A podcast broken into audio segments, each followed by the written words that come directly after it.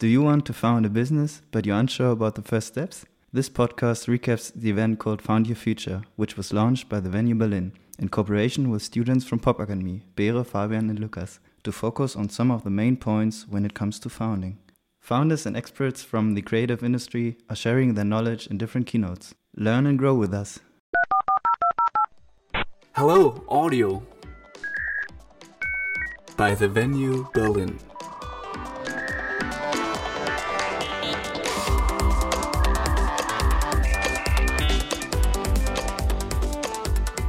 In this podcast, you will learn about the topics motivation, pitching, legal issues, finance, investment readiness, and founding. The next two speakers, Tilmann Kemper and Anastasia Troyanov from APX, are teaching you more about finance investment readiness and sources of funding. As Tilmann just said, we're both from APX. I'm Anastasia, I'm part of the investment and selection team. So, who are we? APX stands for Axel Springer and Porsche. It's a joint accelerator and early stage VC here in Berlin. Uh, we're located not too far away from here at Markgrafenstraße near Checkpoint Charlie. And what we do is that we like to see ourselves as the most ambitious European early stage VC and accelerator. So, we invest early stage, pre seed. What does that mean?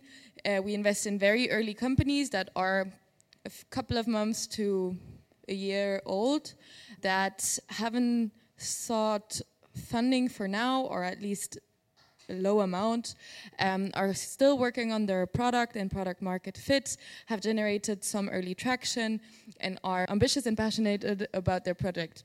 We're tailor made, which is a quite different approach to most of the accelerator and VCs you would actually find around Berlin or in general Europe. So, what we actually do with our 100 day program, we tailor it to the needs of the startup. So, we do not work in batches where we have 15, 20 startups walking the program side by side, although not being at the same stage or not having the same focuses. What we like to do is um, ask the startups in the beginning of our program what they want to achieve, what are their pain points, what are the main KPIs they want to achieve, and try to tailor our program, our mentorship program, to their needs. So, for example, if startups need a lot of I don't know strategy uh, consultation and mentorship, we would try to help them with that, but also connect them with the mentors from our network. And our network is actually very unique and very big because we can both tap into Porsche's as well as Axel Springer's networks. And yeah, furthermore, we love and live diversity. We're a very diverse team, not internally at the APX team, but also other startups covering uh, various nations and ethnicities. Um, so here, we're not only diverse in who we are, but also who we invest in.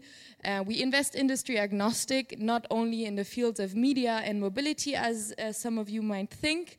So, so far we've done 30 investments in early stage companies that are all digital, as we do not invest in hardware. So, for example, if we take two examples out of our portfolio, Dogo is a B2C, so business to consumer dog education app in which we invested, and they have been very successful since, also ranking quite high on the App Store.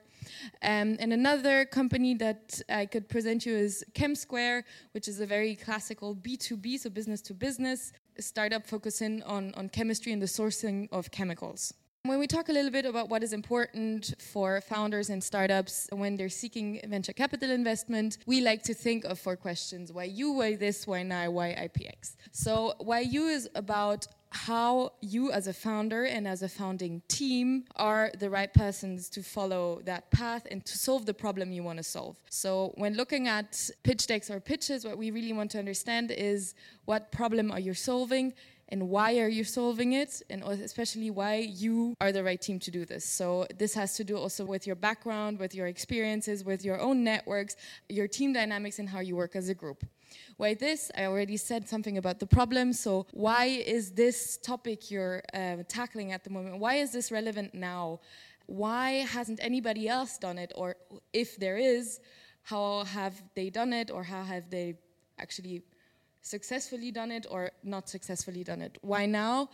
is the same goes in the same direction why is it currently relevant what is the pain point you're trying to solve right now and why apx this is very specific to our application process generally that means when you talk to investors or when you talk to partners try to understand why they would partner up with you and give them something. So it's a call to action, sharing about mutual benefits or potential partnerships that you could have with that partner. When looking at the pitch deck, what are key elements that we'd like to see in order to have a full and complete application? So we also have a blog where we publish quite a bit of content, where we also have a lot of content regarding pitches and investments. So you can go on our website and actually follow our blog. One article is called The Perfect Pitch Deck, which reflects what we're going to say right here. Usually a pitch deck is constructed by first the problem you're trying to tackle and then your solution and your product um, how you're going to monetize it, so the business model behind it, um, and the market. So the market is on one side not only the size of the market, how big is your market, for example, in Germany or in Europe or the DACH region, as well as the competition. It's very important for you to do a thorough analysis of your market, to understand who are your competitors. So, for example, if we're touching on a social network in the music space, um, a competitor slide where you have Facebook, Instagram, and Snapchat would be far too high level because, of course, you're competing with them, but not on the same level. Furthermore, we like to see a roadmap. So, where did you come from? What are the steps you already did? But where do you want to go to? What is your vision? What is the actual stuff or activities you want to do in the future? And finally, more information about you. And as I just explained, the call to action. All right, thank you so much. Um, Anastasia already pointed to the problem where initially when we pitch, when we talk about pitching in general, when we talk about a pitch deck, we like to see what problem you're actually solving. And that is super crucial because the idea is not worth pursuing as long as you're not solving someone's need and someone's pain. Therefore, I kind of like this. This is one idea out of one pitch deck we encountered about feeling the pain, making the pain felt, and why it is painful why it is timely, what is the status quo today, and what is the underlying problem that you're uh, seeing, that you're facing. So when you think about what is a, a, a, good idea to come up with, a lot of times people just try to be creative, try to come up with a smart solution for something, but really try to understand industries, try to understand pains that you encounter that you are then trying to solve. And a lot of times, especially if you don't have an idea yet, that is a very good way to go about it and also to va validate your assumptions. In general, once you send in a pitch deck, is what do we actually look at inside of your several dimensions. We already simply talked about, uh, or just talked about the, the product, the market. We talked about the roadmap where we are trying to understand how you as a startup want to develop. But in general, afterwards, we during our 100 days and uh, we during our tailor-made program are really trying to make you investor ready to help you on your journey to become investor ready for the next round of funding. This is our core at what we do. Uh, this is the core at what, what we do, and this will also help us to gain foot and gain momentum in this ecosystem. In general, talking about investor readiness dimensions, if you want to call them this, we usually consider six to seven. Let's take legal out because legal is more binary, so either you're incorporated or not. But for the more softer and more qualitative dimensions, we look at vision to product. So when I talk about this, we want to understand what is your long term dream? Where do you want to go? Is this a $1 billion idea and company, or does it really have a small market? We talk about users and customers. Here we talk also about quantitative factors. We talk about how fast can you grow? What is your customer acquisition strategy, which kind of touches upon the sales and marketing as well what are your actually metrics? And by metrics, I mean what are your key performance indicators that drive the success of your startup? So, for example, traffic or app downloads, as we talked about the dog education app earlier. Um, the financial model comes in at some point because we need to understand that you're actually making money. So, in that sense, initially it can be about providing value, but how can you monetize using the business model at hand and how does it translate year over year? The product plan and roadmap is super crucial for tech startups, especially when you talk about features. How can you evolve from the status quo that you have today? What kind of features do you plan to implement in order to improve your UX, the user experience, or the user interface, for example? Sales and marketing is about how can you grow? How can you reach the right people? If you're talking about B2B, it's companies. It needs to be a lot more personal, whereas for B2C, you need to reach you and me and everyone who stumbles upon an app in the App Store and it needs to become sticky. Lastly, the team is super, super crucial. We always draw this comparison of a great team to a mediocre product and idea can still catch up and become great, whereas a great idea to a mediocre team has a hard time on really like executing and becoming successful. So now you might ask, so how do we measure this? What are frameworks we're using? How do we actually conduct this? How can you as a founder track where you are at? And we've come up with this framework, which we call Startup Growth Map, where you look at several dimensions again business idea. You look at the technology underlying your entire solution. You look at the users and customers and there are parts of the conception the planning and parts of the operations the execution. You can also call this what does success look like and how do you get there? In that sense you can take any dimension here and you can think about it for business idea what is actually my grand vision? What is my dream? Then you further on develop hypotheses on how do I get to this dream and what are goals on that journey to get there. So it's a step by step progress and process where you, you are really like mapping out your future success before you actually go into the execution, the operations, where you talk about a timeline. By when do I want to reach what goal? You talk about execution. Do I go out? Do I hand you a flyer? Do I contact you via email? Or am I um, opening up Google AdWords, for example, or Facebook marketing campaigns. And lastly, there's a validation step. Does it actually succeed in what I want it to be? Does it actually turn out? Does it convert in a positive manner? If it does not, there are actually a few uh, things that can happen. And I'll just skip this here a bit, skip this forward.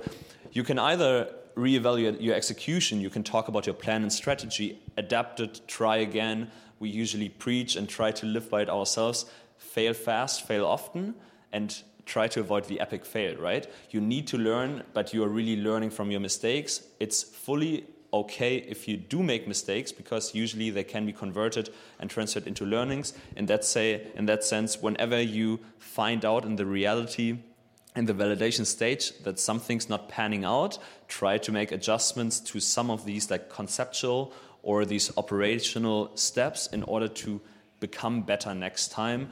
And whenever you are starting up with a company, whenever you are already in further advanced states, when you are already at a Series A, Series B, and raised five to eight to 10 million euros, you can still use this and always reflect on your situation. The self reflection is super important for yourself, but also for investors, because that in the end will be convincing when they are asking on why this will become a success and why this is actually an opportunity for each side. So, in the last um, point we wanted to touch upon were sources of funding. And the source of funding actually matters. It's not only about the amount of money that you can raise, it's also about the partnership that you are entering. In that sense, we quickly wanted to touch upon four categories here. I'll come to that in a second, but really ask yourself what kind of company are you trying to build? Is it going to be a for profit or a non profit company? Is it going to be impact driven? Is it going to be product driven? Do you really want to walk the VC path? So, do you want to enter the venture capital scene in order to grow quickly, also inorganically, but really excel at the growth that you are able to achieve through external capital? But also, please be aware as soon as you take in money, it means you're giving up independence. And this is oftentimes underestimated by young founders, by early stage founders, because you believe you're your own boss. But as soon as you take in investors, especially once they invest in equity, you are accountable to what you do and they will ask about many, many things. They will be part of your decision making cycles. And this cannot be emphasized enough. In general, when we talk about funding, we differentiate between these grants and non-equity programs where you are actually not giving up any stake in your company. Um, there are by now many, many cool options. If you're from Germany, um, think about the Exist um, grant. There's also the Smart, for example, in the UK, in Germany, in England or Scotland, where you can raise up to 100,000 euros or pounds and you don't have to give up a single percentage of your company. There are also non equity programs who kind of serve as accelerators but are oftentimes kind of impact driven. Then we have the exit driven category, and this is where this VC path really becomes relevant. You talk about accelerators and early stage investors, kind of where we as APX stand, where we take a small cut of your company in order to really get you going, in order to like get this traction started. And then typically we look at business angels. Those are private individuals who also want to give back, but also want to support founders, especially. And then there are VC firms, institutional investors who invest for a living, who have their own investors who are saying, hey, here are 10 million euros. Overall, it's a 100 million euro fund. Deploy this money and make a return for myself. In that sense, they purely care about how successful this company can become, and then in the end, what kind of exit. So, how high you can sell each share that you own will be worth it in the end. There's strategic investors, family office offices, which are a lot more product driven and service driven. So they kind of care about the solution, not only about the exit drive of typical capital for profit VC firms, but also maybe can this product for Porsche, for example, in the automotive industry, become relevant for our own services? Sometimes this can also be a good example for army applications. So there are people in the army who actually want to make the lives of each other better. And in that sense, this is more product driven, also impact driven, but not exit driven. And lastly, there's always um, this topic of crowdfunding, and this is very difficult to answer. There's not one right or wrong answer whether crowdfunding is good or not, but we generally differentiate between equity crowdfunding and non equity crowdfunding. Why this is so important is because equity crowdfunding means that you're actively giving away parts of your company to other people, potentially to thousands of people.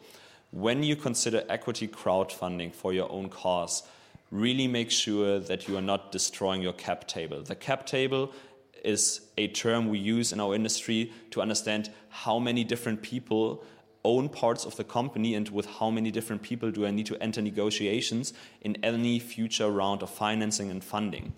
In that sense, as soon as you have a thousand counterparts to whom you have to talk before you can really execute any decision, you are wasting time and you will not get it done. In that sense, if you do equity crowdfunding, be sure that there's a lean way to make decisions. However, there's also a very positive side to it, right? Crowdfunding can really be used to generate traction, and traction is something that every investor wants to see. By generating traction, this can be on several dimensions, such as money, but also simply product validation. People see that the product the idea, the service you're building is needed in the market. Think about Indiegogo or Kickstarter. It's a very easy way to make sure that what you are looking to solve is actually needed in the market. If there are 1,000, 10,000, or 100,000 people donating or giving money, pledging money to your case, you can also go to investors and say, hey, look at this, this is market validation. There are people already, even before the service exists, that are able to give me money today. And this is a great sign. In that sense, crowdfunding somewhat difficult as soon as it is equity related. However, in general, it can have a very nice touch to it as soon as people ask about the validity of your product and where this could potentially go in terms of building momentum and making sure that your product is actually needed. Thank you, Tilmann. Um, in summary, what we want to give you on your way is that in general, when you're founding your startups and trying to talk to partners and, VCs or investors, business angels, or even crowdfunding partners, uh, really focus on the problem you solve and not only the idea. Make the problem really tangible to that person in order to be understandable. Investors consider several dimensions of investor readiness. Be aware of where they stand. So we just described our investor readiness dimensions, but make sure that when you talk to a partner, you actually inform yourselves about him or her, their investment readiness dimensions, their investment focus. Look up what kind of investments they've done before, what are their interests, what are their strengths, what are their weaknesses. Do your homework. And yeah, there are different types of funding. You really need to understand which type is the best fit to you VC investment is not only the, the one and only investment type you can get, and it's very often not the right type of investment for companies, especially when you're looking at more purpose driven or impactful driven uh, companies. Yes. And all in all, stay true to yourself and to your idea, be ambitious, and yeah, if you have any questions, feel free to ask. We would like to thank Beere, Fabian, and Lukas, who have had the great idea for this event series and who helped us to record this podcast. Huge thanks also to Josie for producing this podcast, and of course, Melodrive for the jingle. Hello, audio. By the venue Berlin.